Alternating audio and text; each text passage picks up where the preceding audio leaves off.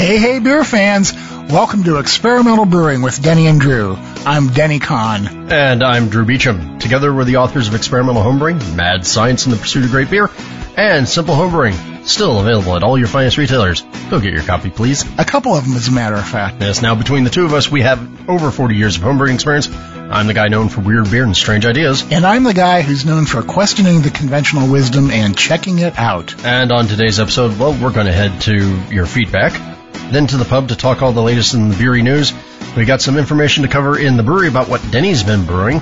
Uh, in the library, we're going to tell you about a new YouTube channel that you should probably follow. You probably should have been following them anyway, but now they got cool content that you want to see. And then in the lab, we're actually going to talk some of the stuff that's been coming up recently about Saison. And you guys know me and Saison and open fermentation, so stand back. Yeah, I get to take a nap during that section. Before we uh, before we leave, we'll also take you to talking to Matt Bolling of the AHA, talking about the Radegast Award, one of my favorite things that's ever been created by humanity. I might be biased. or exaggerating. Maybe. We'll find out. yeah. And then, of course, we'll answer your questions, give you something other than beer and a quick tip, and get you on your way so that you can have a good beery week. But before we do all of that stuff, please take a listen to these messages from the people who make this show possible.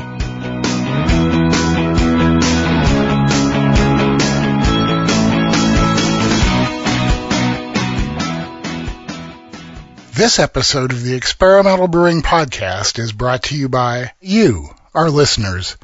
Go to experimentalbrew.com to help support us. Click on the Patreon link to donate whatever amount you like to the podcast and our charities. Click on the Brew Your Own Magazine link to subscribe to BYO, or click on the AHA link to join the American Homebrewers Association. Part of the proceeds from those will go to help support the podcast. And thanks for your support.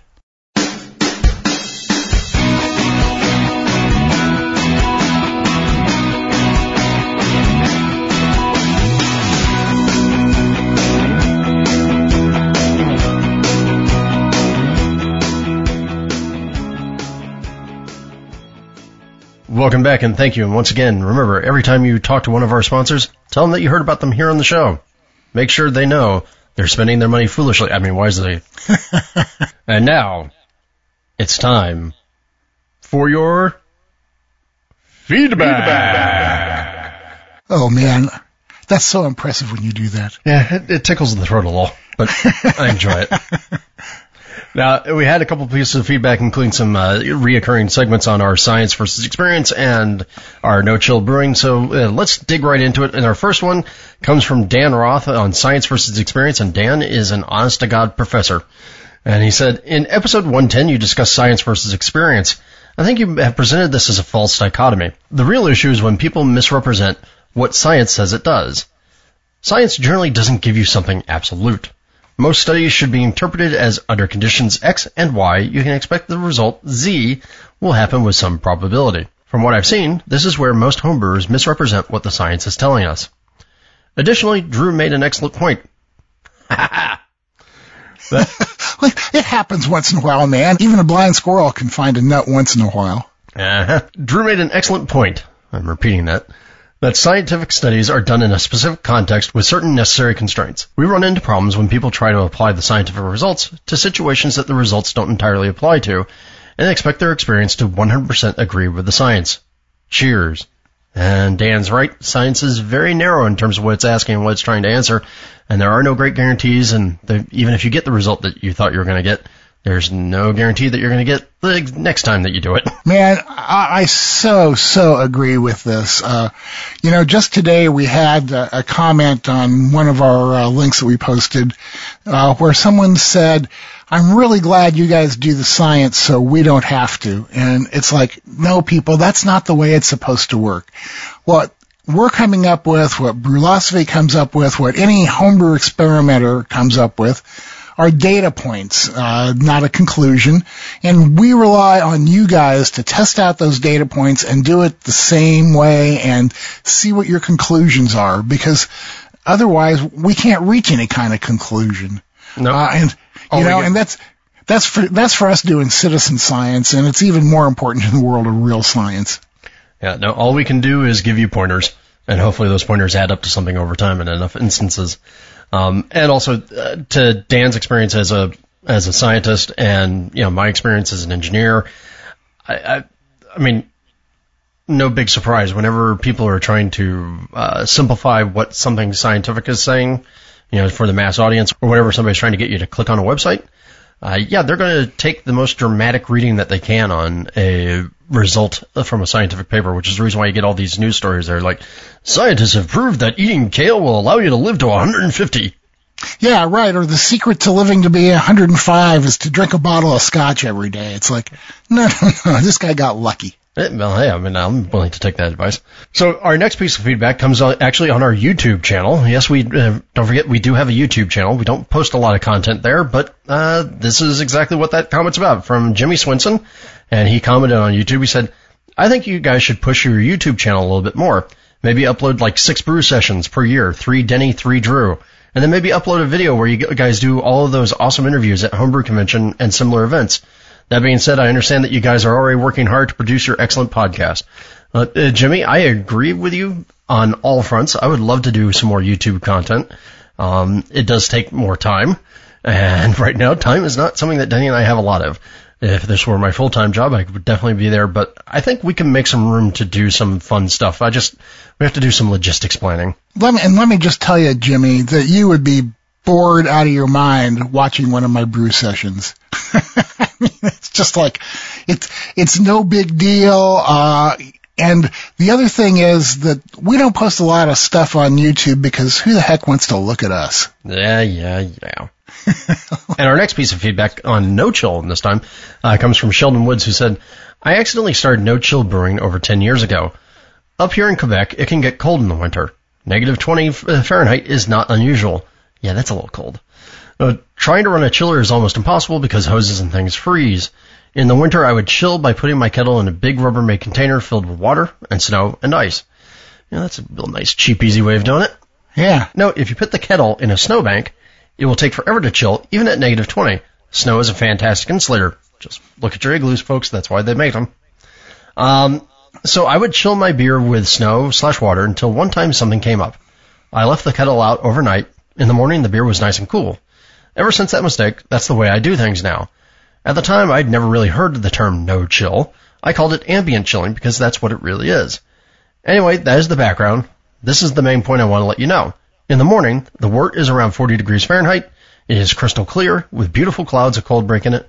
Maybe rapid chilling makes cold break come easier, but chilling down to those temperatures gives me that cold break, and I never have any issues of chill haze either. Well, you know, and I guess we can now uh, have a discussion about if that's really no chill when he's leaving it someplace cold. Well, I mean, I guess. I mean, his term ambient chilling is probably more accurate there. But yeah, also, I, I, th- I think that that's really true. Uh, I mean, and that, you know, when you have something that is totally as non-defined as no chill, it can be about anything you want it to be. So, uh, he's not actively chilling the wort in any fashion. Like maybe that's the, the description we should use for no chill. Uh, well, and I and I've had friends of mine here because, of course, Southern California does not get to negative twenty. God help us if it did, the entire city would break. Right. Um, but I do have people like during the winter, they'll go and chuck their brew kettle into their swimming pool because what else are you going to do with a swimming pool in, in winter in Southern California? Right. So that's a pretty good use there as well. But yeah, it, there are lots of ways that you can do this chilling thing. The main thing is basically make sure that your wort stays closed up. And then our and then our final piece of feedback is actually something other than beer feedback, which is highly unusual.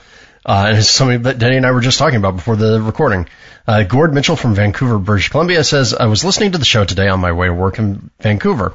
It was the episode where your something other was on the Monty Don gardening shows and how much better the Brits do reality TV than we do in North America. I'll agree to that with a certain caveat. The second you started talking about it, I knew just the show you were thinking of. My wife and I fell in love with that series a couple years ago when we were planning a small garden project. Funny how that works. There's another British series called Grand Designs that is similar to Big Dreams Small Spaces, but focused on crazy people building their own homes, or at least managing the projects themselves. It has all the same characteristics you lauded about Big Dreams. It's about people doing something for themselves and the drama that comes from the challenges associated with that. Not anything artificial cooked up by the show producers. It is very satisfying. And Grand Designs is available here in the U.S. via Netflix, at least two seasons worth. So you can go and find that on Netflix. Uh, Grand Designs. More soothing entertainment. And you know what? I've been watching that show for the last year. well, there you go. Yeah, it, it, it's very interesting. Uh, the people don't actually do most of the labor themselves as they do on Big Dreams.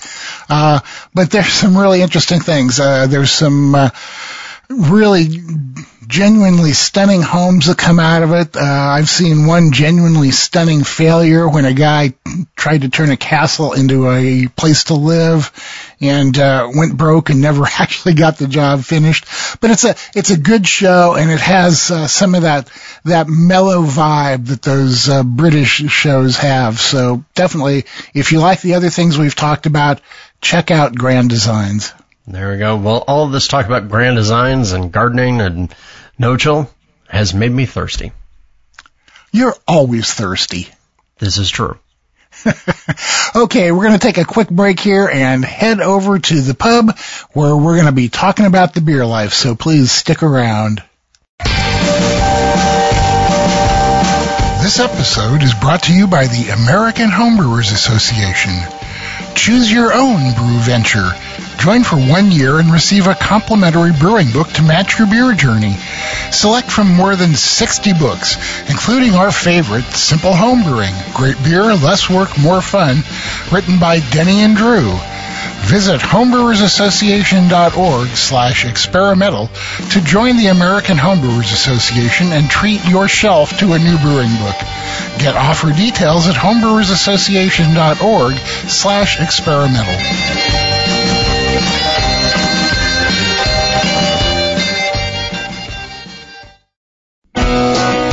This spring, Wyeast is featuring two yeast strains that have revolutionized craft brewing. 1056 American Ale and 1318 London Ale 3.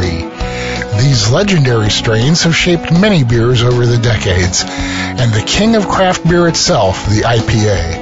From iconic American IPAs to New England styles, these Brewmaster's favorites are available year-round in the Activator Smack Pack system for your next brew day. Our featured strains are complemented with a limited release of 1217 PC West Coast IPA, a yeast with balanced neutral character and a good flocculation, and 2575 PC Kolsch 2 for brewing a German IPA or keeping it traditional with a rich profile profile and soft malt finish for Kolsch. Available now through June. Head over to wyeastlab.com for our latest brewing advice and more info on this spring's legacy curation. Let's get brewing.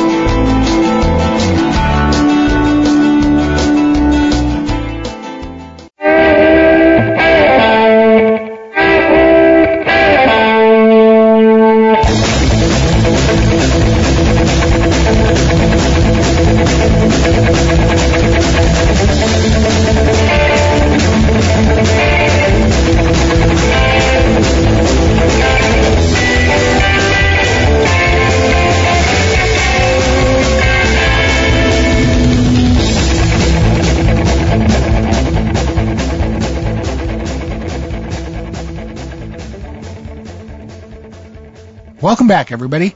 We're sitting here at the Experimental Brewing Pub at the corner of everywhere and nowhere in your town, and we are drinking a couple beers. And as usual, Drew's going to go first. And because it's flagship February, I'm having two beers.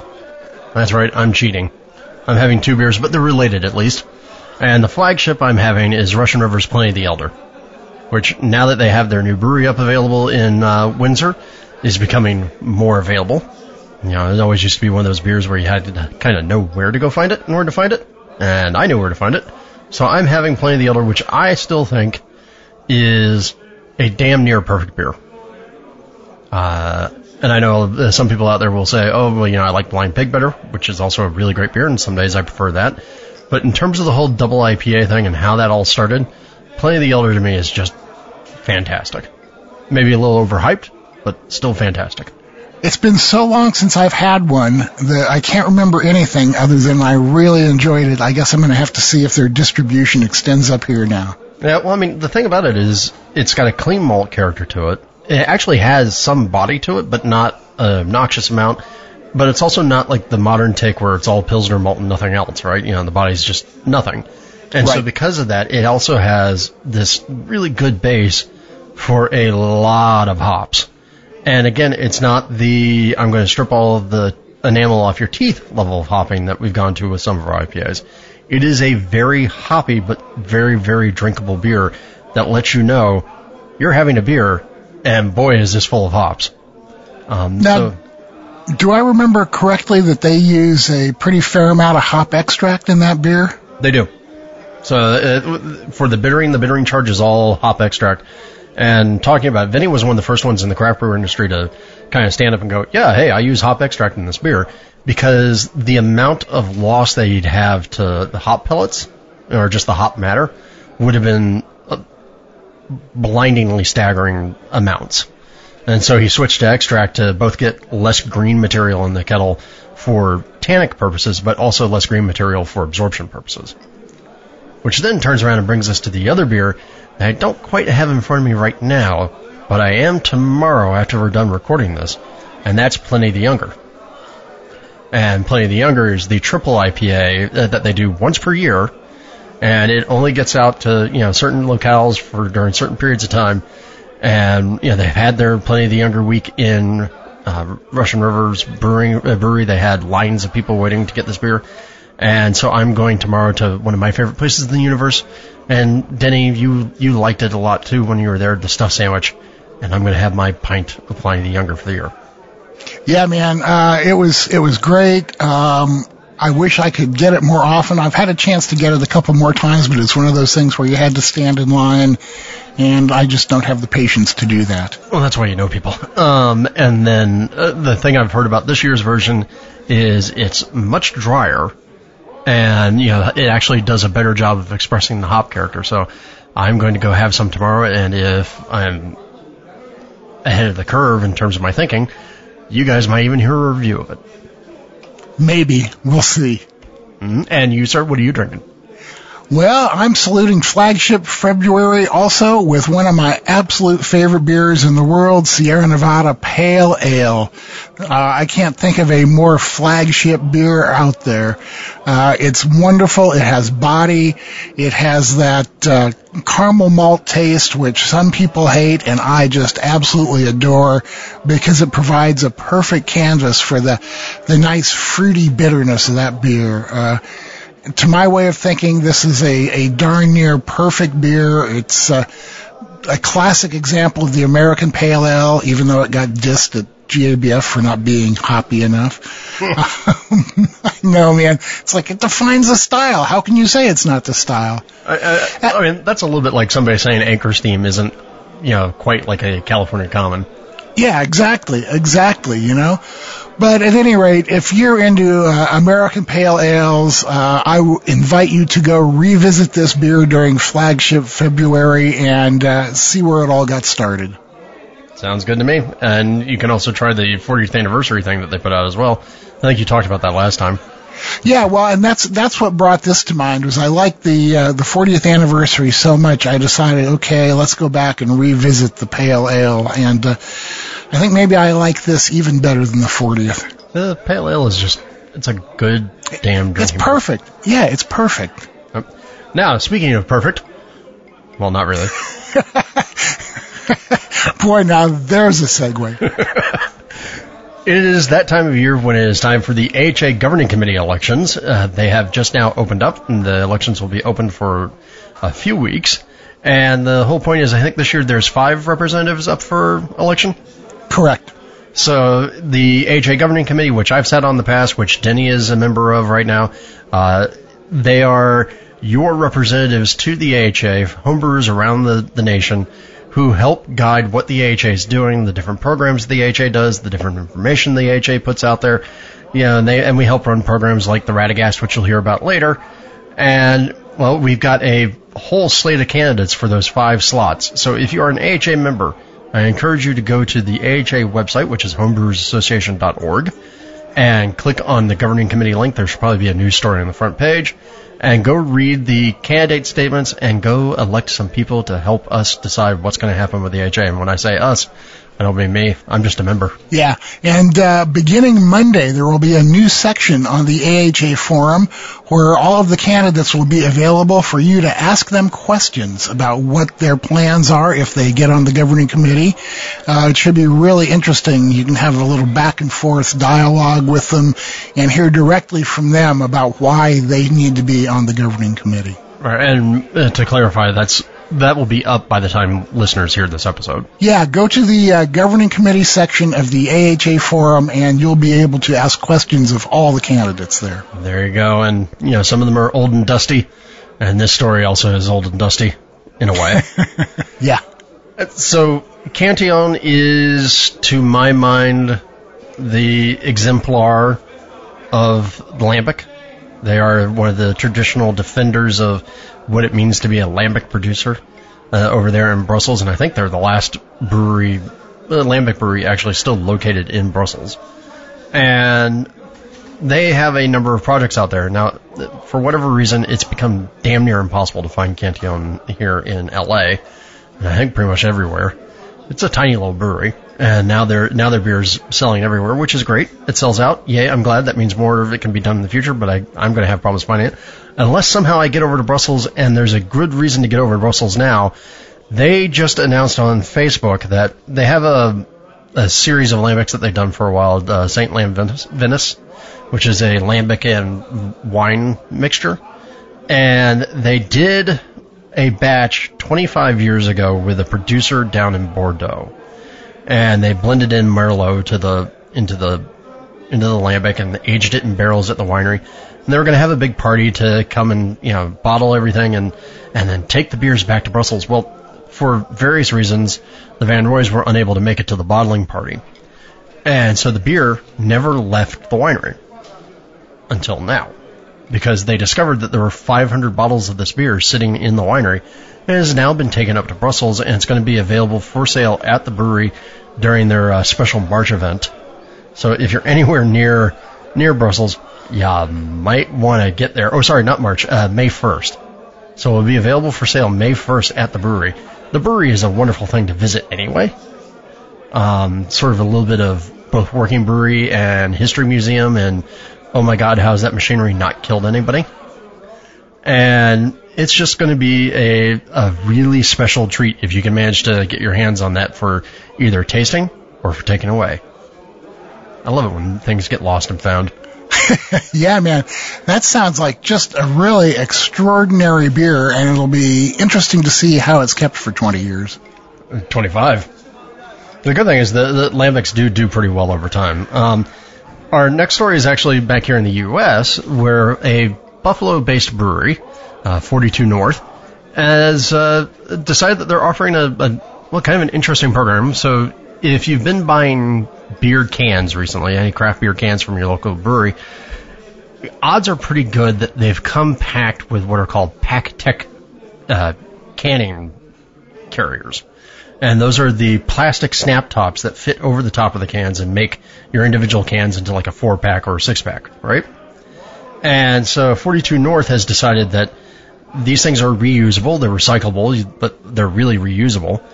And so they're not the first brewery I've heard of doing this, but they're the, first ones that are, they're the ones I've heard most recently about doing this. If you show up to the brewery with 10 PakTech containers, or 10 PakTech carriers, you get a free pint of beer at the brewery because you're giving them back and they can, they can use those. So I've seen some other breweries saying, hey, if you have them in specific colors because those specific colors are what they use, they'll also give you something.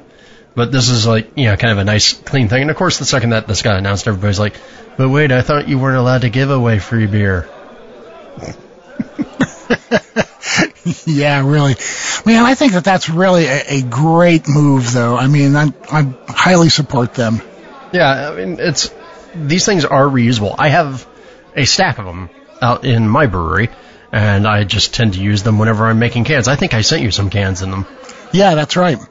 Yeah, so uh, they're very handy, uh, but if you don't have a canner, they're not going to be that handy for you. So at least get them back to somebody who can use them. In this particular case, 42 North will reward you for that.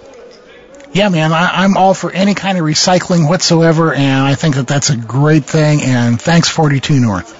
Yep. All right, and the last story comes from Montana. And Denny, you want to take this? Yeah, um, the town of Havre, Montana, has turned to a brewery to solve a problem it had with its uh, wastewater treatment. Basically, they had a problem where there were too many nutrients in the water, specifically phosphorus, and uh, bacteria will help reduce that, but they were just not getting healthy enough bacteria. So they started picking up spent grain from Triple Dog Brewing and uh, dumping several buckets of the grain into their wastewater treatment pools to encourage bacterial growth, and it just did a wonderful job for them at removing nitrogen and phosphorus from the wastewater. Um, so you know, you gotta you gotta give them both credit. Uh, the wastewater treatment guys for even thinking of the solution, and uh, the brewery for going along with them. The brewery had been taking their uh, spent grain and uh, taking it to a compost site in town. And this is a whole heck of a lot more useful than that. So good on all of you guys for being creative like that. And uh, hopefully other towns that have similar problems will get hip to it and try the same thing. Yeah, and so I mean they were talking about the fact that so they have to clean up 1.5 million gallons of water per day and that with some of the you know more stricter standards that are coming online for you know how clean water needed to be, they were going to have to spend millions of dollars in order to be able to get you know everything in line with what it was before they actually went and put the water into the river system. Right? And so the whole idea was that you you don't want to put nutrient rich, phosphate rich water back into the into the streams because that's how you get algae blooms. Right? right. That's how that's how you destroy the, the the quality of the water. That's how you you know make it too uh, dead for fish to live in even. And so, yeah, they were expecting to have to spend like, you know, a couple million dollars to do that. Instead, they figured out a couple buckets of grain does the trick because the bacteria that's in there and the nutrients that are in there allow everything to kind of stand up and get to work and clean itself up. Right, and it, it doesn't even take a whole lot. Uh, 16 gallons of spent barley is all it takes uh, per batch, and it saves them millions of dollars on, a, on an upgrade for their water treatment plant, and sixteen thousand bucks annually for a, a chemical treatment. So it's a great thing. It's not going to get rid of all the spent grain. There'll still be plenty left to compost, but it is an economical and creative solution, and I really salute these guys. Yeah, so kind of cool. Not bad for a couple buckets of grain per day. yeah, really, exactly. Yeah, and they actually even the town even won an award from the EPA for uh, sort of the out of the box thinking there. So that was pretty cool. Extremely cool, extremely cool. Out of the box thinking is what we need to solve those kinds of issues. Exactly. And now, speaking of out of the box, it's time for us to go get a book. okay, we're going to take a book out of the box. Don't think about it too hard, man. Yeah, I know, I know, man. I, I really shouldn't. It just hurts my head. Okay, we're going to take a quick break here, and when we come back, we're going to be over in the library talking about some videos that the Brewers Association has put out. The next generation of countertop home distillation systems is here. The all-new Air Still Pro from Still Spirits is a revolutionary still that will look right at home alongside your everyday kitchen appliances. This small batch 2-in-1 distillation system operates in either pot still or reflux mode and allows you to craft high quality light and dark spirits at home. No hoses, no complicated assembly, just plug and play. The Air Still Pro column cools itself with a built-in high-powered fan. The Still Spirits Air Still Pro is available now at your favorite homebrew retailer. Learn more about the Air Still Pro at stillspirits.com or check them out on Instagram, Facebook, or YouTube.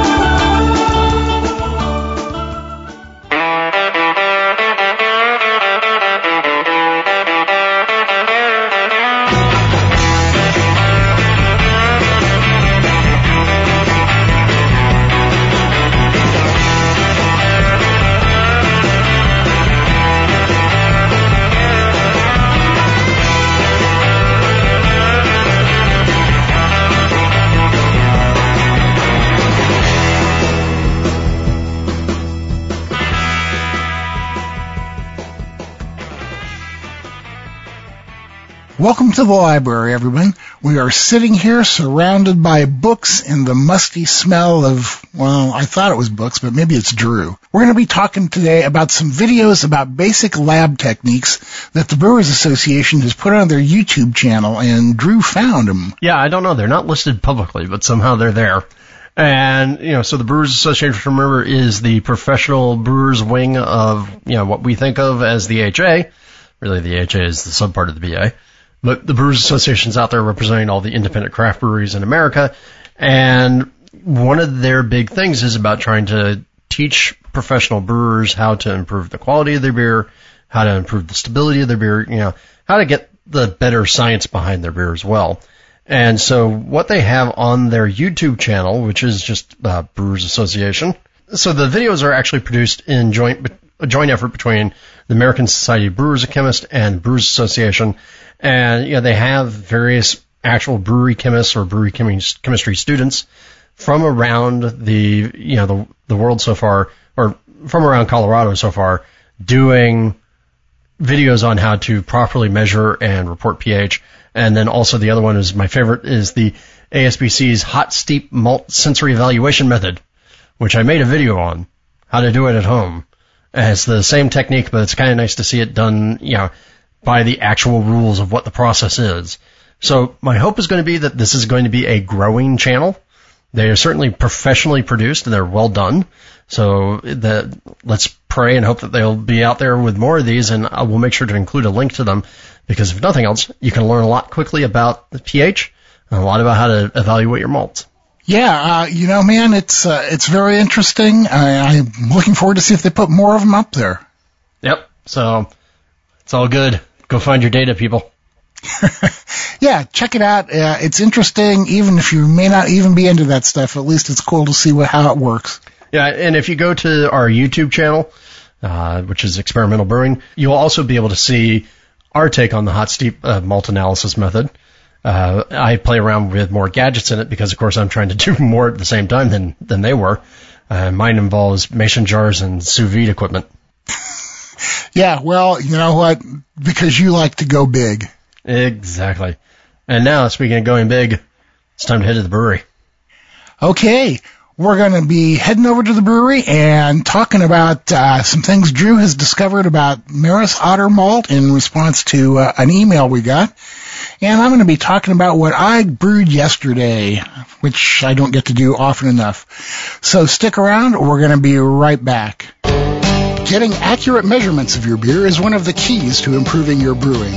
The Pro Series hydrometers from Brewing America will help you help your beer. These American-made NIST traceable hydrometers are accurate, easy to read, and the kits come with a cleaning brush and cloth and a borosilicate test flask that uses half the sample size of most flasks. That means less beer for testing and more beer for you. Brewing America is a small family-owned business of husband and wife veterans, so when you buy a Brewing America hydrometer, you're not only getting a great piece piece of equipment, you're supporting the people who support America.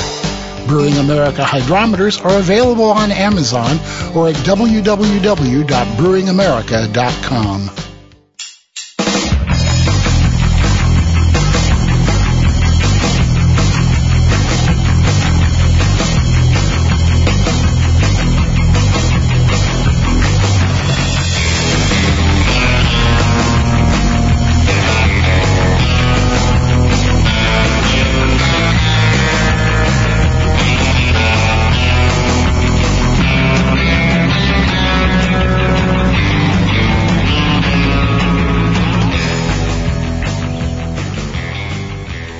welcome to the brewery.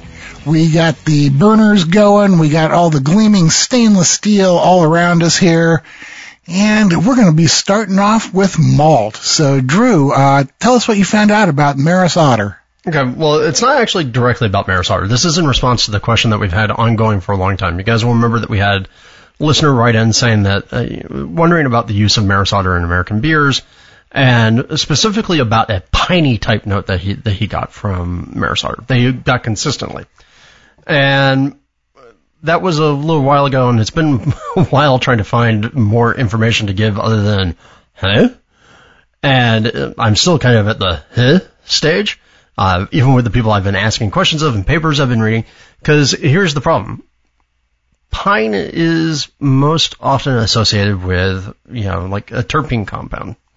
So, you know, like think turpentine, right? Uh, that sort of thing. And these terpenes are, you know, they're structures with that sort of aroma that we, that we ascribe to sharp, to medicinal, to, you know, uh, solventy, uh, or also to the compounds that we get out of our hops. So one of the problems is if you tell me about something related to a terpene-esque character in a beer, my brain is always going to run to hops, and it turns out most people's brains do. If you go and you look at all the brewing papers that are out there, oh man, so many of them. If you if you search on the word terpene, better than 99% of them are all about hops, because that's the most common source of terpenes in beer. So this took a while to find, and I still only have one link I've managed to find in all my trolling, and it wasn't about Maris Otter. It was actually about full pint. So different different barley variety, which I believe full pint is what Seth's been using at Mecca Grade, right? Uh yeah, full pint is what he's been using. Although he's got the the new one called White Buffalo, but I believe that that's a full pint cross. Right. And so full pint, I found one paper that talked about it as an incidental note that full pint has the uh, the monoterpenes that can end up smelling like pine. This is the only evidence I've been able to find so far about uh, pine in a malt. So I have more research to do.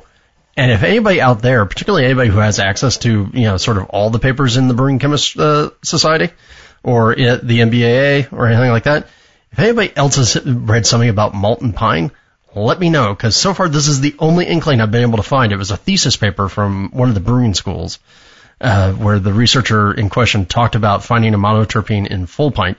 Nothing about Maris Otter, but it was enough to kind of make me go, huh, because that's very strange. And it makes me wonder too, because I've used a lot of uh, full pint via Mecca Grade, uh, and actually a couple other maltsters around here use it. I don't think I've ever gotten anything even close to that. So, yeah, maybe one of those things that's theoretical and you don't really sense it. Uh, but I don't know, man. Yeah, I mean, it's it's definitely interesting. It's and it's just out there enough on the edge that it's really hard to find any information about. So I'll keep digging because now my brain is a bit baffled. and my brain having, is always baffled. Well, I know, but you're old, and I hate having baffled brain. I'm going to get okay. there soon enough. I was going to say, uh, get, get used to it, man. Yeah. Now let's talk from terpenes in malt to alts. from malt to alt, I decided it was time to whip out another batch of my wee shroomy. I have uh, five pounds of chanterelles stuck frozen in my freezer, vacuum sealed, due to a good neighbor. And I had told him probably two years ago I was going to make the beer and split it with him. And I decided, by God, it's time to do that. So I've got my golden promise waiting to go.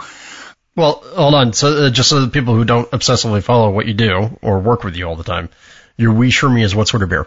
Uh, the wee shroomy is a uh, wee heavy that is made uh, with chanterelle mushrooms. It uh, goes into secondary with uh, chanterelle mushrooms and sits there on them, and the apricotty flavor of the chanterelles just really, really complements that nice malty uh, wee heavy. So anyway, as much as I love my uh, SNS shaken not stirred starter method, it just really isn't appropriate for a 1090 beer. So I decided that I would brew another beer and uh, use the slurry from that beer to make the wee shroomy. Uh, I used uh, Wyeast 1728, their Scotch ale yeast. That's what I use for the wee shroomy. I figured, okay, this stuff ferments cold. It's fairly clean. This should work okay for an alt beer. Uh, I have kind of a an Americanized alt recipe known as Milo's Alt. It's out there all over the internet if any of you want to check it out. But basically, it's eight or nine pounds of Munich and three pounds of Pils malt. Uh, this time around, I went with uh, six pounds of Munich, uh, the Munich being Mecca Grade's Metolius malt. And because that was all that was in the bag, I had to make up the rest of it with uh, with pale malt, and I had the end of a bag of Great Western's Ida Pils. So it ended up being six pounds of Metolius and six pounds of Ida Pils. uh, maybe like a tablespoon or two of Sinamar just for color, some Mount Hood hops. Milo's Alt was named after uh, my dear departed cat Milo, and so I decided to name this one after another cat who's still around, my my big orange cat Rudy. So this became Rudy's Alt and uh, it's in the fermenter right now. I pitched it at 59 Fahrenheit. It is uh, down to 55 now. Fermentation has taken off. Uh, it was less than 24 hours. I don't know exactly how much less because it happened during the night when I was asleep probably in a week or so, I will rack that beer over to a keg and start putting it into the freezer to age. It's about a 1055 beer and brew the wee shroomy and get that going in the fermenter on the yeast cake. And when that sucker's done, I will transfer that to a secondary with the five pounds of chanterelles and let it sit for a week or so there until it's ready to go and be kegged it's unusual. I actually planned far enough ahead to have like another batch in mind, but in this case, that was the whole idea. Going to demand and wait for my pint of uh, wee shroomy and oh, of course, uh, of course, you you will get both. well, and I like that idea. I've still got to brew the golden strong. I have the yeast ready for it, and just have to do the transfer and then uh, go and make some beer. Great, uh, man. We we can trade. There you go. I like it. So I, I did also have to laugh that you said that it had been long enough since you brewed that you've forgotten how good something smells. Yeah, man. It's like, you know, I have been thinking for the last month or so, it's like, oh man, I can get a brew in this week. And then something comes up and I haven't. And, uh, I was mashing in yesterday in my cooler. That's what I was using. And this wonderful aroma came up at me. And, you know, these are two really good malts. Uh, and by the way, I didn't get any piney scents off of the uh, Metolius. Um, but you know, I was I was mashing in, smelling these malts going into the hot water, and going, oh, I have been missing this aroma. There you go. I think that's pretty good. And now it's time for us to go talk some science. Yeah, man. Uh, this is going to get deep here, folks. So hang on. But we're going to revisit uh, the old Saison stall uh, experiment with some new data that's come up recently that may have uh, some explanations about why open fermentation seems to avoid that. So we're going to listen to some messages from our sponsors here, and when we come back, we're going to be getting technical. The ultimate all-in-one electric homebrewing system is here. The new Grainfather G40 can produce up to 11 gallons of beer and features all the latest advancements in homebrewing technology, including wireless control so you can monitor your brew day from the Grainfather app. With an innovative new grain basket design that improves workflow, reaching mash efficiencies of 75% or more is easy. The 3300 watt heating element brings your wort to a boil quickly without any scorching, and the large hop plate filter guarantees that no unwanted grain matter or hop trub reaches your fermenter. Every G40 comes standard with a high-powered built-in pump that can handle temperatures over 200 degrees Fahrenheit and a full three-year warranty that guarantees that you will be able to keep on brewing no matter what. The new Grainfather G40 is available now at your favorite homebrew retailer or online at grainfather.com.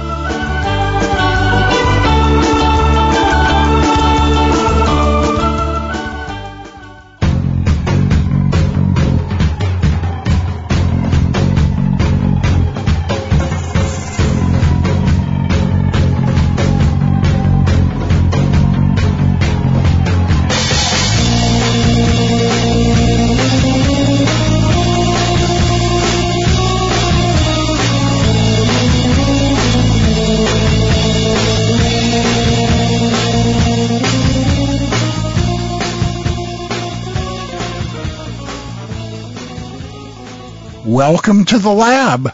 We're about to get techie here and talk about some Saison yeast data that has recently come to light. Bzz, bzz, there he goes. He's being the Jacob's ladder again. You denied me my opportunity. I had to take it. So, we had a couple of listeners write in recently about Saison, uh, and get a lot of questions about Saison over time. You know, go figure. And one of our listeners, uh, John Horn, said, Uh, on a somewhat recent episode of the Master Brewers of the Americas podcast, they talked about why certain saison yeast perform better with an open fermentation. If I remember correctly, it has more to do with oxygen demand of the yeast than CO2 toxicity. For the life of me, I cannot seem to find which episode it was that they talked about but I got pretty excited because it was some hardish science backing up what, what Drew has been promoting for a while now.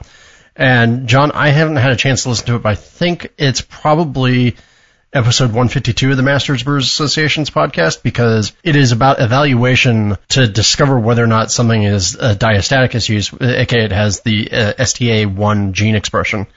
And there's a reason for that because a while back, and I've been trying to do some more research on this before we brought it up, and now it's all coming to a head. So thank you, Leandro, uh, for writing in because Leandro wrote in, uh, I think, like two months ago to talk about Milk the Funk uh, having a podcast on as well and they were talking about diastaticus, which is the reason why I think it was that that one that Master Brewers was talking about. And again, it was talking about diastaticus, which again is, if you don't remember, diastaticus strains of yeast are Saccharomyces strains that can also produce a glucoamylase that allows, what does that word mean? Glucoamylase is a cold acting enzyme. It will basically break down starches over time and make them into fermentable sugars. So if you remember, there was some controversy that happened that because White Labs was being sued by Left Hand Brewing Company because White Labs hadn't marked some of the strains as diastaticus. At this point in time, almost everybody in the brewing industry went diastat what? And including the yeast companies. And it came out that no, there are a whole series of yeast strains out there. A lot of these that have reputations for being real aggressive fermenters that turn beers really dry. Turns out they are probably uh, Saccharomyces cerevisiae var diastaticus.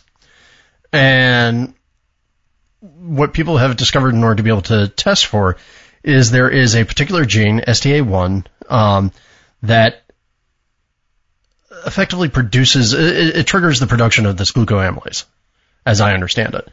And it, the glucoamylase allows it to break down dextrins, and it's the, the expression of this gene that that causes this to happen. And so what they talked about in Milk the Funk and what they talked about in the Master Brewers Association is that the maltotriose, which is one of the longer chain sugars um, that we don't normally see yeast eating, is what gets heavily utilized in these STA uh, one yeasts, and it's it's basically it's a, a, new pathway that can happen.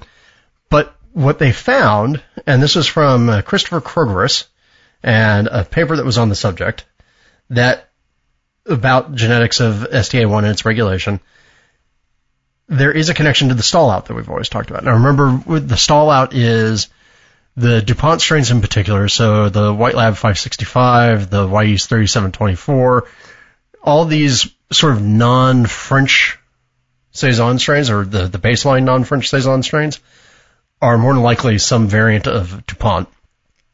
They have had a sensitivity to stalling, which means that they will start off like gangbusters. You'll put them in a beer that's like 1050, 1060.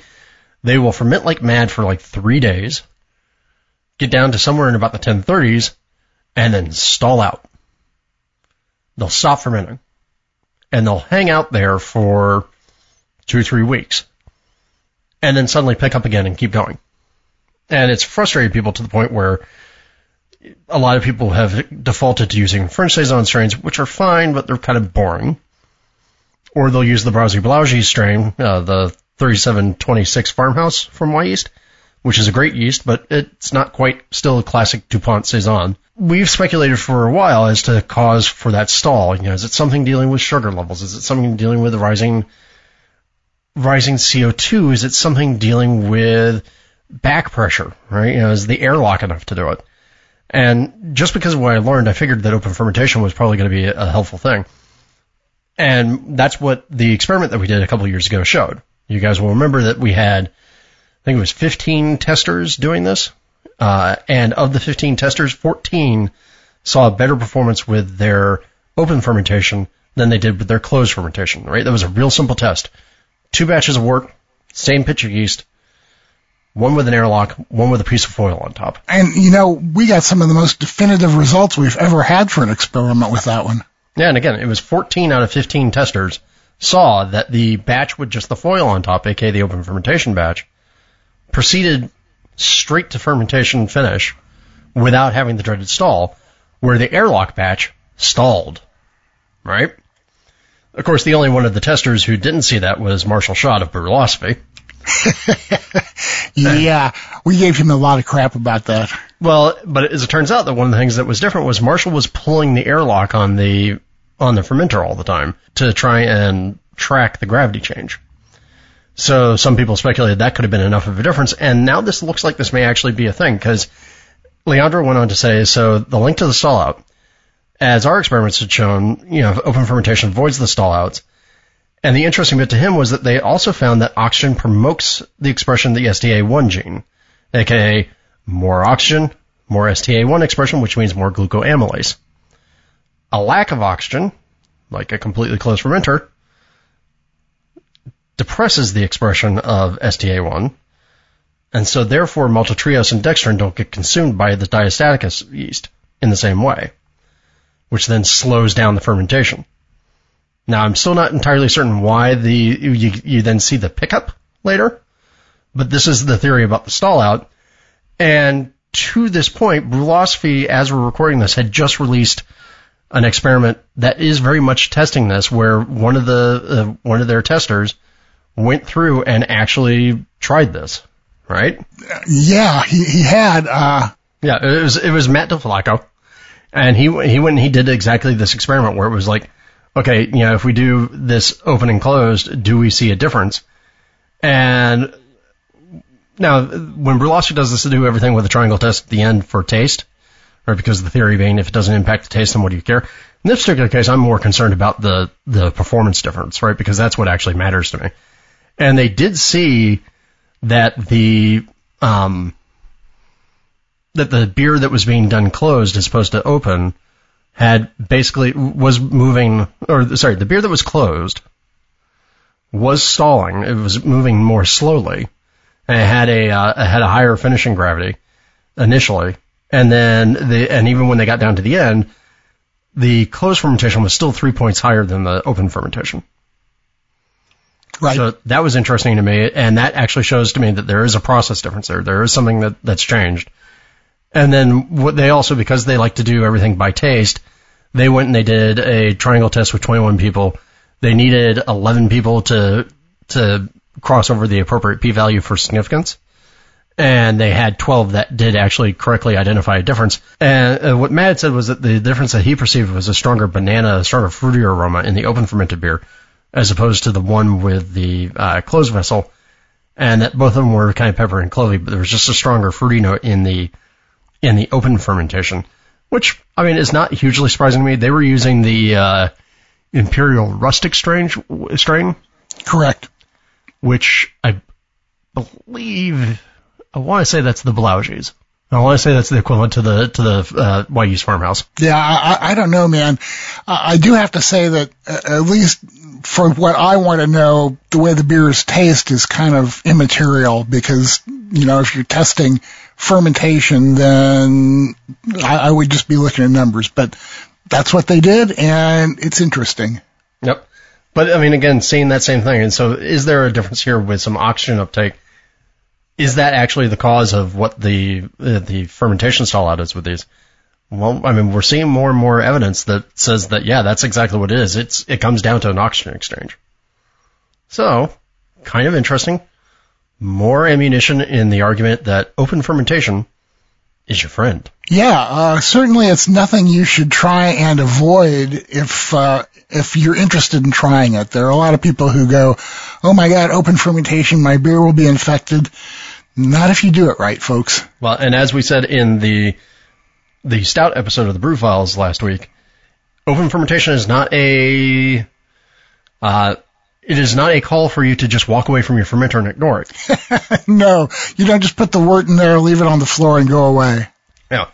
The big thing I've I've seen with open fermentation that other people screw up, I've screwed it up multiple times like this, is when you get lazy and you're not watching for when fermentation is done. Because as your fermentation starts to wrap up, that's when you want to put an airlock on there. You want to get it under cover because with no active CO2 evolution and no corrosion up there, you're losing your protection.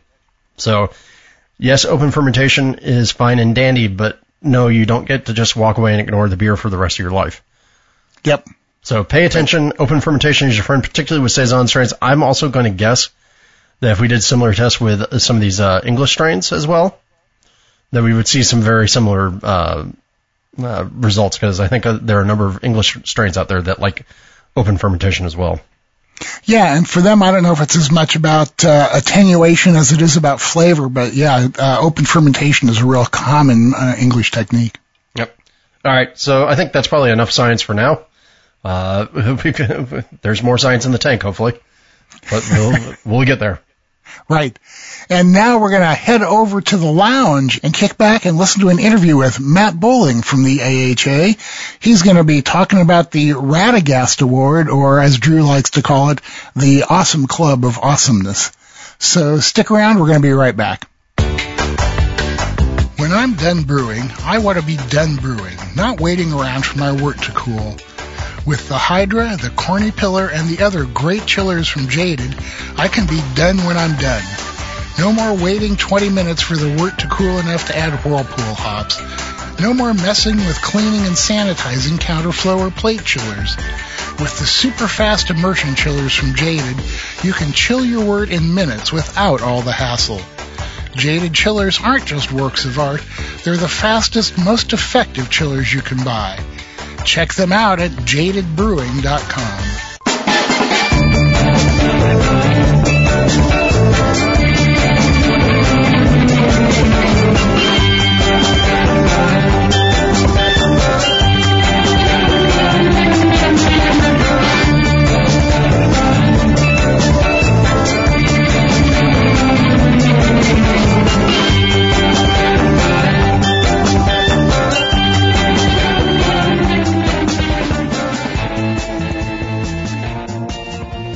Welcome over here to the lounge. Uh, kick back, relax, get ready to listen to an interview. We recently spoke with Matt Bolling, the event planner for the American Homebrewers Association, about uh, the Radegast Award for the Awesome Club of Awesomeness, and about uh, HomebrewCon coming up in Nashville in general. Today we're going to have a chat with Matt Bolling from the AHA and we're going to talk about the Radegast Award, which Drew is often called the Awesome Club of Awesomeness Award, which is harder to say than it sounds like. So, hey Matt, how you doing today, man? Hey, I'm doing really well. Thanks so much for having me on. Uh, it, it's our pleasure. So, uh, since Drew knows a whole lot more about this than I do, I'm going to just kind of sit back and let him take it. There. Well, and uh, I still think it should be called the Awesome Club of Awesomeness Award, but I got it. yeah, it's. Uh, I mean, the Radegast Award is something that uh, we we had once upon a time that was, I believe, referred to as the Awesome Club Club of Awesomeness, but I guess it does just just doesn't really roll off the tongue all that well. So uh, we renamed it to the Radegast Award and uh, started handing it out in 2014.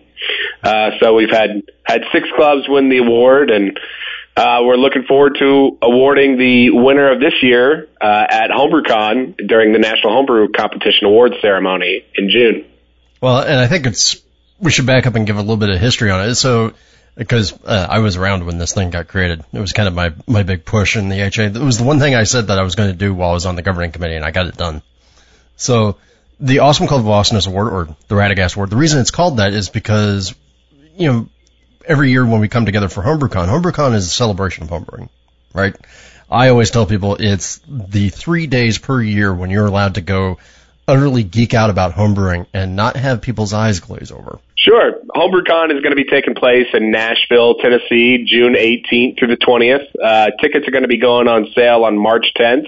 Um, if anybody has never been to HomebrewCon before, this is the year to go. I mean, it's in Nashville. This is going to be the first time that we're bringing the conference uh, to uh, Tennessee ever in the 42 year history of it. Um, we've got an incredible line of speakers coming out uh, that we're going to be announcing uh, ne- next week. I'm not sure when this is going to be published, but uh, later in February, we'll put it that way. Um, and it's it's just three days of beer nirvana. If anybody has ever been there before, will tell you you just have to go and experience it for yourself. So we'd love to see everybody in Nashville when we hand out the Radegast Award. All right. Now, Radegast is not the only thing that's handed out at the AHA HomebrewCon. And that was one of the things I, that we talked about when this award was first being uh, produced. I mean, can you give a rundown of all the other awards that are handed out there? Yeah, so I mean the the at HomebrewCon, it's three days of educational seminars and uh, uh, the homebrewing expo to rule them all, kind of. Uh, you know, there's got uh, you've got all sorts of the latest and greatest in homebrewing gear on display for people to shop and and uh, you know talk talk shop with some of the the, the greatest minds in in the beer world and the homebrewing hobby.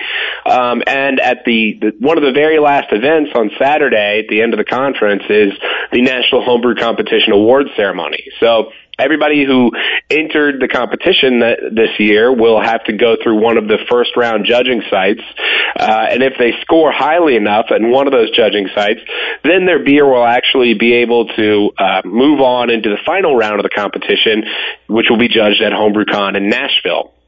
Uh, and that last day of the conference, we have the awards ceremony where uh, it's kind of kind of like uh, the the homebrewing Olympics, if you will, where all these homebrewers are coming up and getting their their uh, bronze and silver and, and gold medals in every single category, and just the excitement in the room is is really hard to describe unless you've experienced it for yourself because everybody either in everybody in the room either is in the competition or maybe they know somebody in the competition or maybe they just have a club member who is still in that final round and so it's just it's just a lot of fun and so we award those medals for each category, uh, and we also award Homebrewer of the Year. Uh, we award the Ninkasi Award, which goes to the homebrewer who who scored the most medals uh, that year, uh, medaled most, they basically most decorated homebrewer that year.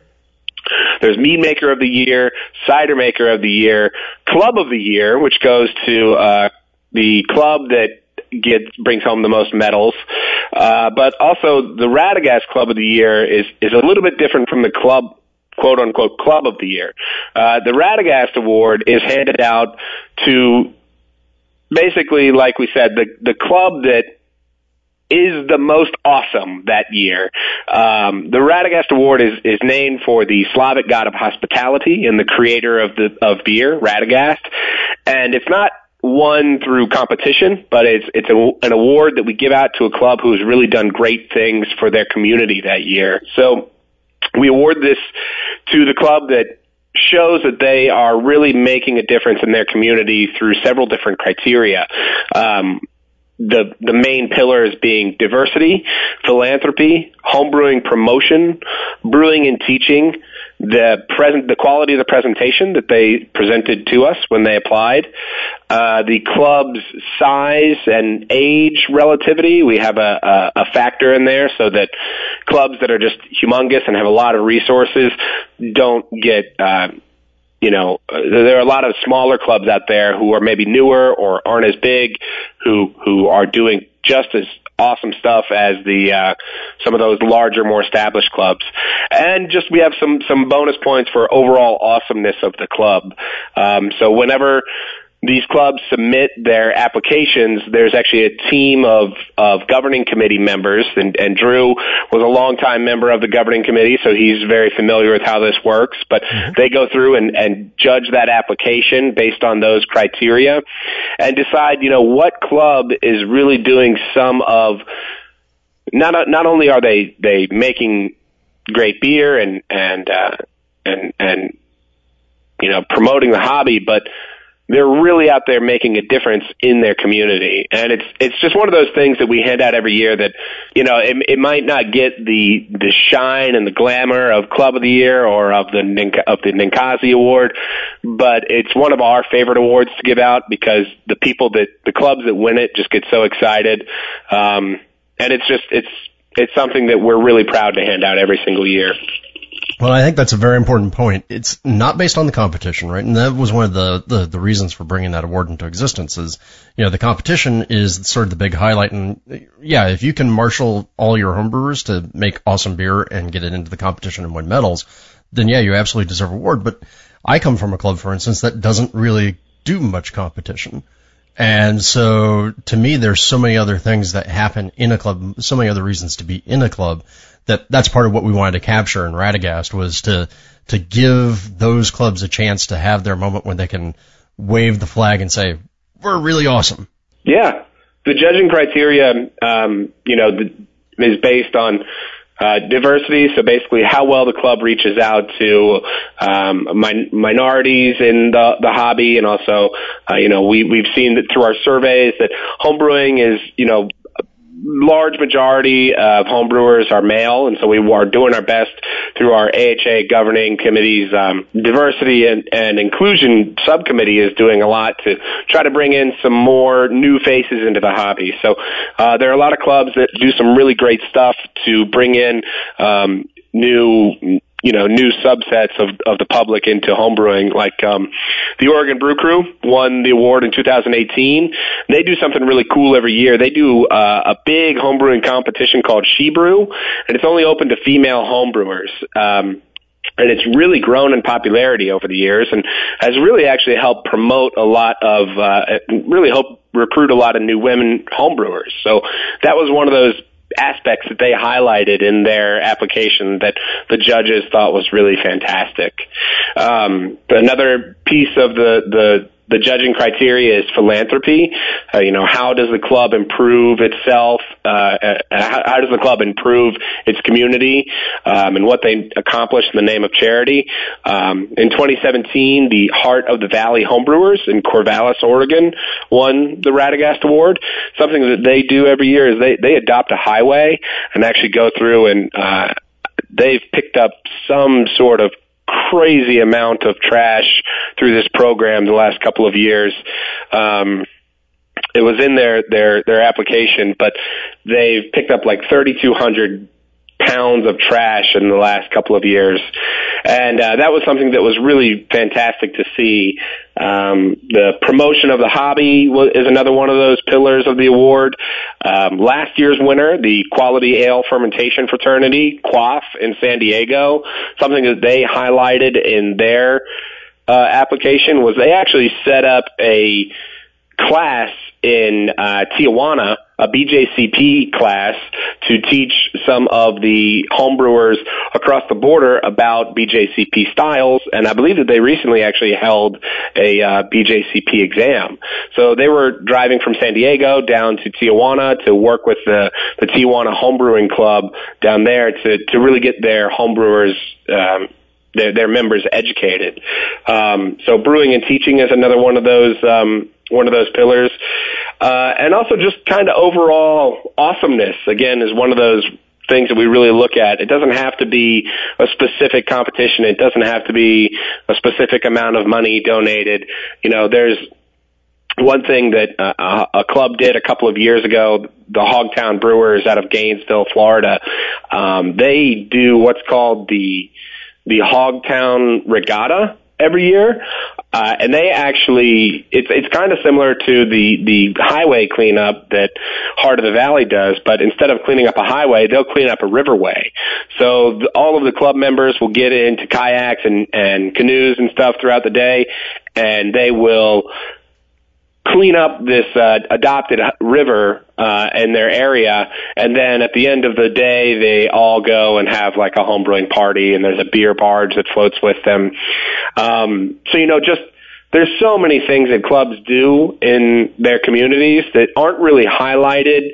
You know, the, by by any other entity besides themselves and we just kind of wanted to create this award to find a way to recognize all that great stuff that homebrew clubs are doing. And the winner every year actually does get a cash prize. So the winner will get $500 to the club, and they also get $500 uh, to donate to a charity of their choice. Yeah, I think when the Falcons won, we we took that five hundred dollars and had fun with it, and then we gave the other five hundred to one of our favorite charities in the area, and somewhat appropriate for a club named the Falcons. Uh, we gave it to the Ojai Raptor Rescue Center. Oh, great! Yeah, so they got yeah, to rescue I remember that Falcon. being a big part of the club's um, the club support uh, when you guys a- applied, and I believe you guys do a, a big toy drive every year, correct? Yep, we do a toy drive. Uh, all of our competitions, uh, all of our main competitions have some charity aspect to them. And we do, yeah, we do, uh, women's brew days. We do a lot of outreach into the community. Uh, and we also, uh, I think, uh, what was it last year? Last year we did a food drive. We did the toy drive. We donated money to Operation Rubicon. And yeah, so the club does do a lot. And I think the whole point behind the, the charity aspect and this chance to promote things, like the very first people who won the award, uh, the Carolina Brewmeisters, I mean, they have an outrageous level of donation that they give to a cancer charity every year, you know, from their, from their big Oktoberfest party. And yeah, the really Carolina Brewmasters were the very first winners of the award in 2014. Uh, they're one of the major driving forces behind the annual Charlotte Oktoberfest. Mm-hmm. Uh, unfortunately, I don't think that they're involved in that uh, that festival anymore. But at the time, uh, they were actually donating. I believe it was up to seventy five thousand dollars a year was split between Second Harvest, Metrolina, and the Classroom Central and Project Halo. So they were putting just that for a homebrew club to be dedicating seventy five thousand dollars to local charities is just un- un- unbelievable. So, you know, one of the, we just f- figured that this award has to be given out to these clubs every year who really show what kind of difference those that homebrewing clubs can make. So, you know, I, I'm I'm a member of a homebrewing club around me, and uh, I I became a father last year, and so I don't really have as much time to to homebrew as much as I would like to, but like I used to. So going to my local homebrewing club meeting is one of those ways that I'm able to actually continue engaging in the hobby, even without say dedicating uh, six hours to a brew day or four hours or whatever. And so you know, it's it's really cool to be able to go to those meetings and see all the things that the club is involved in and maybe get involved on that level. So if anybody's listening and maybe they, they want to promote that they want to um, nominate their club for the award, we definitely are looking for nominations. The deadline to do that is March 31st. But also, if you're listening and you're not a member of a homebrew club, you know, I, I encourage you to go out and check it out because homebrew clubs, they're not just about the brewing aspect. Some of them are, of course, but there are a lot of really thing, really cool things that clubs are doing that uh, you can get involved in and find a way to to make a difference in your community. So that's one of the things that I I find so cool about the homebrewing clubs. Yeah, absolutely. And I've I've talked before about how much a homebrew club means to me and, and my brewing. So I think everybody should find a homebrew club. I think everybody should uh, join one. And you know, look if you have if you don't have one in your area that serves your needs, we ha- the HA has guides on how to start one. Um, but now let's get back to we the do. yeah. Now let's get back to the application process. I mean, it's not like you have to put together an interpretive dance or carve a monument in order to make this happen, right? no. Um, no, please don't send us any interpretive dance videos.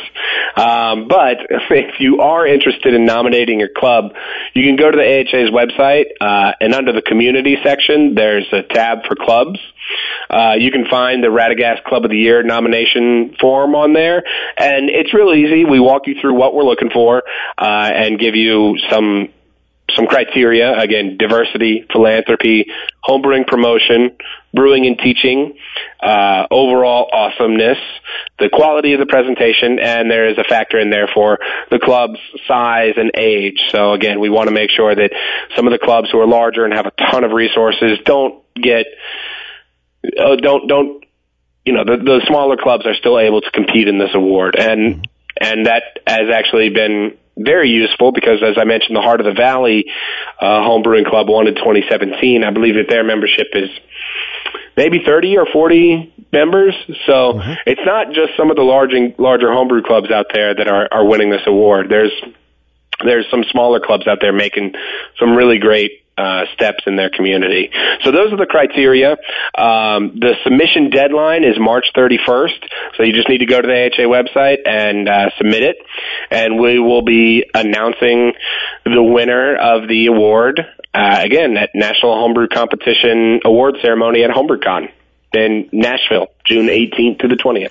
And the AHA website, if I remember correctly, is homebrewersassociation.org, right? Yep. Okay. And information for HomebrewCon is at homebrewcon.org. Tickets go on sale March 10th. So I just want to reiterate that if you've never been to HomebrewCon this year, Nashville is the year to go. We are so excited about it, and we really want to see a lot of first timers at this year's event because it's going to be the one not to miss. You know what I'm excited about? Hot, Hot chicken. chicken. I knew you were going to say that.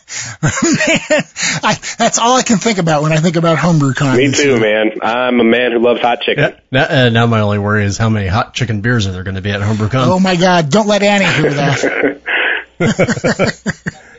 well, Matt, thank you so much for taking the time. I, I mean, look, I, I have said this every time I've had to announce the award. I love this award. I think it's one of the most important awards that we can give because it's a chance for homebrewers to shine a positive light on the hobby that isn't just us, you know, I mean, let's face it, a lot of people picture homebrewers as people who just like to drink beer. And while that's true, homebrewers also like to do a lot for their community and they like to do a lot for each other. And this is a perfect time to celebrate. Absolutely. I couldn't have said it better myself. Cool, man. Well, thanks for joining us and we'll see you in Nashville in we'll June. see you there. Thanks so much, guys. So if you have a club that has been doing some good things, make sure to get entered for the Radegast Award. And if your club is not going to enter for the Radegast Award, we hope that we'll at least see you in Nashville. Yeah, and really, remember, homebrew clubs are awesome. We need to tell people why they are. So get your information in. Yeah, not only do you get to uh, tell people how cool your club is, you actually might get some cash out of it. So that's always a good thing too. Yeah, five hundred dollars will buy you a lot of beer. So go for it, yeah, people. That's right. It's easy that's to do. That's right, man. You can make a heck of a party out of that. We're going to take a break here before we wrap things up. So take a listen to these messages, and we'll be right back. With Yakima Chief hops, it's more than a bag of hops. It's nurturing a healthy planet. Yakima Chief Hops has a deep respect for the land that provides a bountiful harvest each year, and they take pride in being advocates of a sustainable, healthy planet. With every hop purchase, you help to support environmental stewardship efforts, such as 134,500 square feet of solar panels, a CO2 recovery system reducing greenhouse gas emissions by more than 50%, and impactful nonprofit partnerships. Sustainability is a journey, not a destination. There is still more work to be done. Follow the journey of Yakima Chief Hops in their annual corporate social responsibility report at yakimachief.com slash CSR.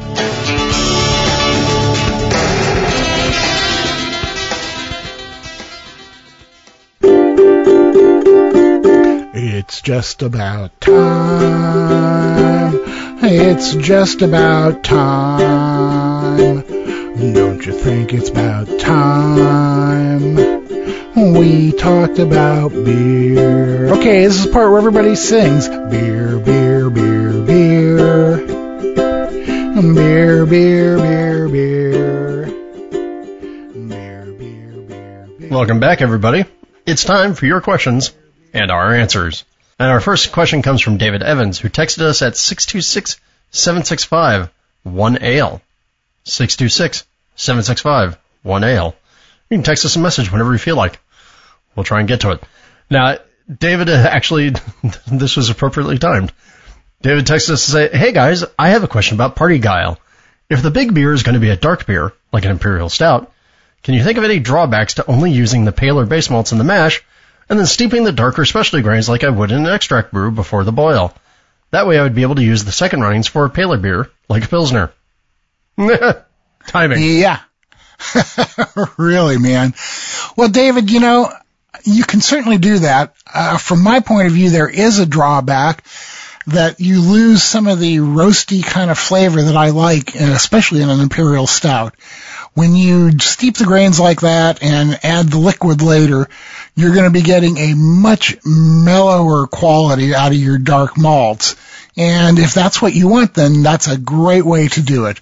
Personally, I like a little bit of bite in my imperial stout, so I would like to add the dark grains to the mash and then maybe just figure out another style of beer for the parti-gyle part. Of course, you could always reverse it, and instead of making an imperial stout into a pilsner, you can make an imperial pilsner into a stout. Yeah, you could if an imperial pilsner was what you wanted. I was I guess I was trying to stay within what he'd asked, but I wasn't really. So, yeah. So at any rate, uh, the basic answer is yes, it's possible. You'll get a different quality to the beer than you would if you added the dark grains to the mash. That can be either a good or a bad thing depending on what you're looking for. So take that into consideration and do what you think is going to work out best for you. There you go. Okay, the next one comes in via email from Aaron Brayton. And Aaron says, I was looking for a big barley wine recipe and stumbled across Drew's brownie wine recipe on the AHA website. The beer sounds delicious and I'm going to attempt to brew it. I just had a few questions I was hoping you could answer. I'm wondering about the 155 mash temperature. Will the honey and sugar, added to the boil I assume, knock the final gravity down and keep the mouthfeel of the higher mash temp? Also, how long boil for this one? Lastly, is the Centennial necessary for the early bittering hop addition, or would Magnum work as well at both 90 and 60 minutes?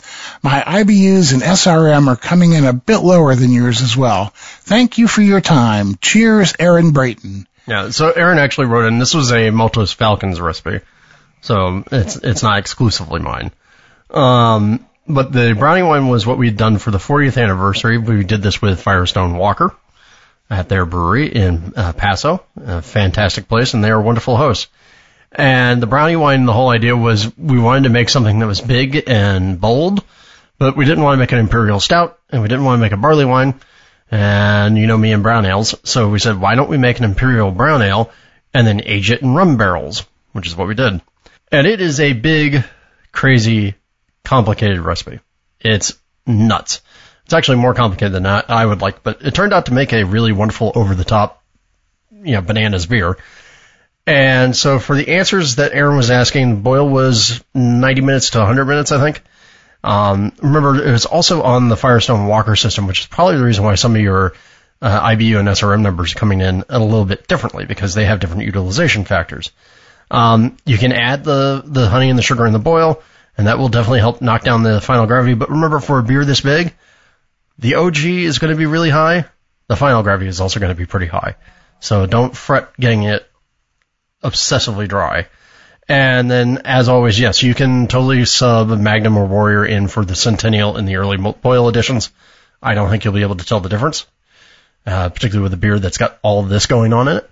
So by all means, there you go. Yeah, uh, and I want to just make a comment here about uh, the final gravity. Keep in mind when you're making a big beer, you don't want to get the final gravity down to where it would be, say, if you were making a pale ale or something like that.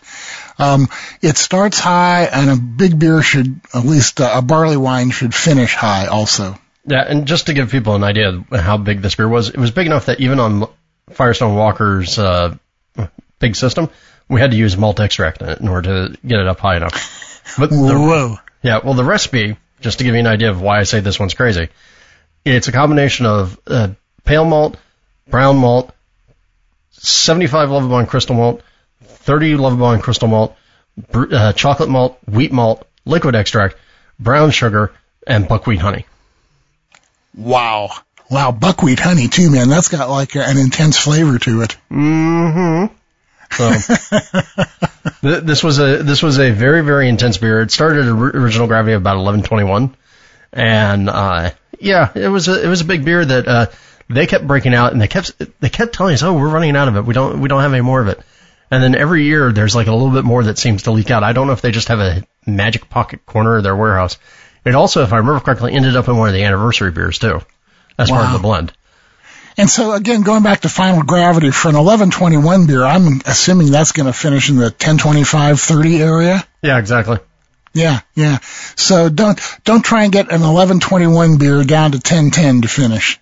Yeah, exactly. So you'll you'll be you'll be hating life if you if you try and uh, focus too much on that. But yeah, by all means, go for it.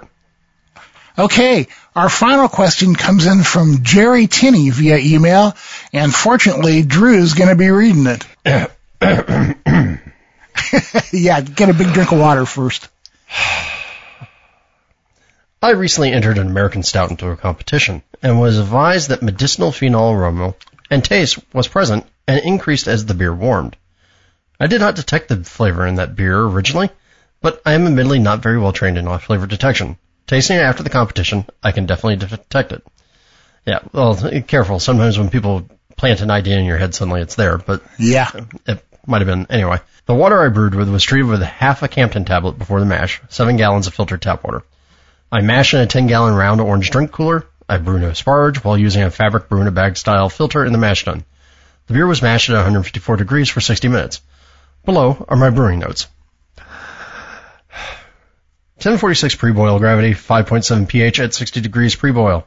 Collected 6.5 gallons into the kettle. Estimated OG was too low, 1050, so I added 9 ounces of wheat DME to the boil. Extended boil 5 minutes. Total boil time 65 minutes. Expected OG 1055. Actual OG 1058. Measured with a refractometer. pH 5.2 post boil. Cool beer with a copper immersion chiller. Whirlpool hops added 130 degrees at 1 p.m. I missed my whirlpool temperature since I was planning on 170 degrees.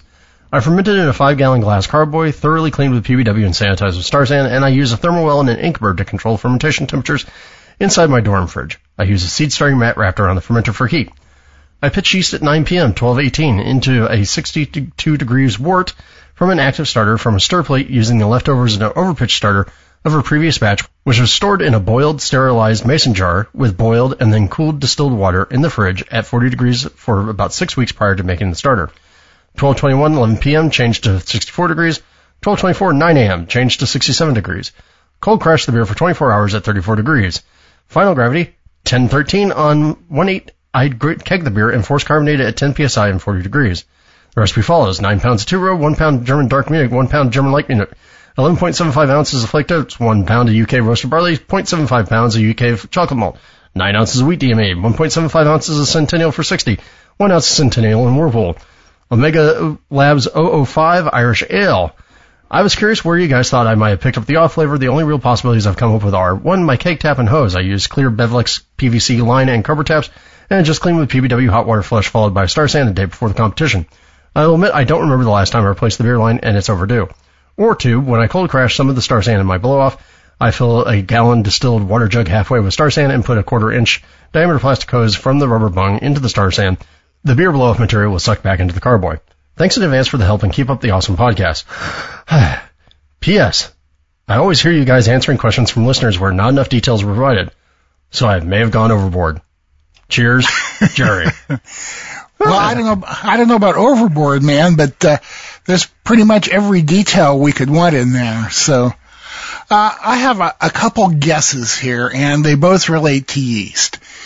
There is a very slight chance that if you got uh, some actual yeast blow off sucked back in, that might have contributed to the problem. Uh, if all you sucked in was Star San water, I don't think so. But basically, to me, when I hear something like that with phenols, when the water was taken care of and everything, and let's face it, there are a lot of different kinds of phenols. Water creates chlorophenols. Uh, there's, you know, clove and smoke and all those things are phenols also. So, you know, that would be helpful to know. But I would have to guess, and this is strictly a guess, that it is a yeast health issue due to you storing the yeast for six weeks underwater. Storing yeast underwater is really not the healthiest thing for the yeast.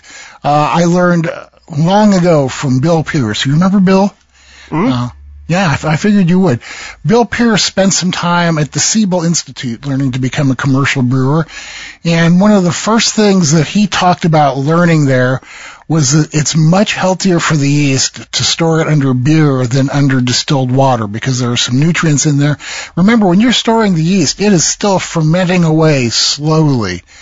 So I have always just stored my yeast underneath some of the beer from the fermenter and generally avoided that problem, although I have made the mistake of storing yeast too long and trying to reuse it and gotten phenols out of it. Uh, so, you know, based on what you've told us, Jerry, that's my guess is six weeks underwater in your fridge kind of like made that yeast go, oh, I'm freaking out. And it started expressing some phenols. So all I can tell you is next time you overbuild your starter and you want to store some of it, go get some cheap beer, the cheapest stuff you can find around uh, at your local discount mart, and pour some beer over the yeast to store it instead of water, and see if maybe that helps you alleviate that issue. Yeah, and for me, if it's not a water issue and you're getting a phenol, it's fermentation, yeast, or sanitation uh, related. I'm guessing not a sanitation issue here, particularly since, I mean, this seems to be a rather subtle thing, given that it doesn't seem to happen until it really starts to warm up, um, at least in terms of noticing. So yeah, I'm I'm inclined to agree with you. I'm I'm going to suspect uh, yeast health as well. Yeah, right. And like I said, exactly where that issue came from is really hard to pin down. But my first thought was that it was uh, from six weeks underwater with that yeast. So that's that's the guess, man. Uh, hopefully that will work for you from here on. There we go. And now it's time for a quick tip. This quick tip came to me when I was brewing yesterday. Um, and I'll, let me tell you the genesis here. Uh, I uh, have a couple conical fermenters, and I put them up on tables that are like maybe two and a half feet high, three feet high, maybe something like that, so that I can gravity transfer from them. Um, I have been stepping up onto a little step stool, holding onto a flashlight with one hand, to look inside while I did stuff with the other hand. And being the clumsy oaf that I am, I've just about fallen off of that step stool a couple times. I had this sudden revelation uh, that why the heck didn't I just hang a light over the fermenters? Now that that may be obvious to some of you, but I'm not uh, as fast and bright as some of you. So I went out and got myself a nice $25 LED shop light, hung it over the fermenters, and it was like angels started singing when I went, went up on that step stool to look in there. It was uh, it, re- it was really a, a great thing, and it got me thinking about the fact that too often when we're solving problems in homebrewing, we're solving the symptom and not the problem itself, right? I'd been getting up there with a flashlight because it was dark and I could look in. And that was, that was solving the fact that I couldn't see into the fermenter, but it wasn't really solving the problem of why I couldn't see into the fermenter. Uh, another thing that I've heard a lot of people talking about recently is the use of hulls in their mash to prevent stuck runoffs. Now, I've never had a stuck runoff, and I really believe that the cause of a stuck runoff is more related to your lauter system in your mash tun than it is to, you know, the grains you're using or anything else. So you know, my solution to that would be to change my lauter system. Now, again, that's my solution. Not everybody wants to do that. Some people are happy with their false bottoms. But again, it comes back to solving the problem and not the symptoms of the problem. So the next time you have an issue you're trying to figure out, think about what really causes that issue and get to the root of things and don't just do a stopgap thing to, to solve the problem temporarily. Yeah, feel free to use the stopgap to get to the other side of the problem. Just right. Solve it before the next time. Yeah, exactly. You know, it's like, like I said, I was up there, I solved it with a flashlight, and then suddenly I realized that was not the ultimate solution. So take a tip from my stupidity and try and do better. That sounds good to me. And of course, now we can't help but leave you with something other than beer because there is always something more to life than beer.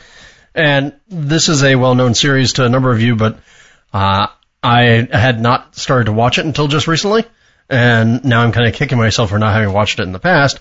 And that is Schitt's Creek, available on Netflix. It is a half-hour uh, comedy uh, of about a rich family that loses all their money and all their assets, except for the little town of Schitt's Creek that they bought as a joke for a birthday present for their son and it was created by Eugene Levy and his son Dan Levy, who are both in the show, and also stars Catherine O'Hara, which is pretty much two of, two of my favorite performers right there. And then you throw Chris Elliott into the mix, but it is very much a combination of Arrested Development and a bunch of other things, and uh, I'm really kind of kicking myself that I didn't get a chance to watch the show before this. So by all means, if you're in the mood for something slightly absurd, something kind of funny, and something that was inspired by the thought of what would happen to the Kardashians if they lost all their money. watch Schitt's Creek. Uh, I'll let you watch it and tell me about it. There you go. It's funny. Let's go. yeah, okay, fine. Uh, you know, I'm just not into the, the broad humor thing. Like, well, you know, I don't think I am. Then I watch Britcoms, so who I, knows? I was gonna say, if you like British comedy, you'll love Schitt's Creek. really? Okay, well, maybe I'll have to give it a try then. Please do.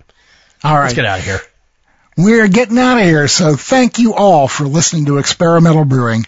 You can catch all of our latest adventures and writings by going to our website, which is experimentalbrew.com. Don't forget to catch us on Twitter where we're at EXP Brewing. We're on Facebook. We're on Instagram.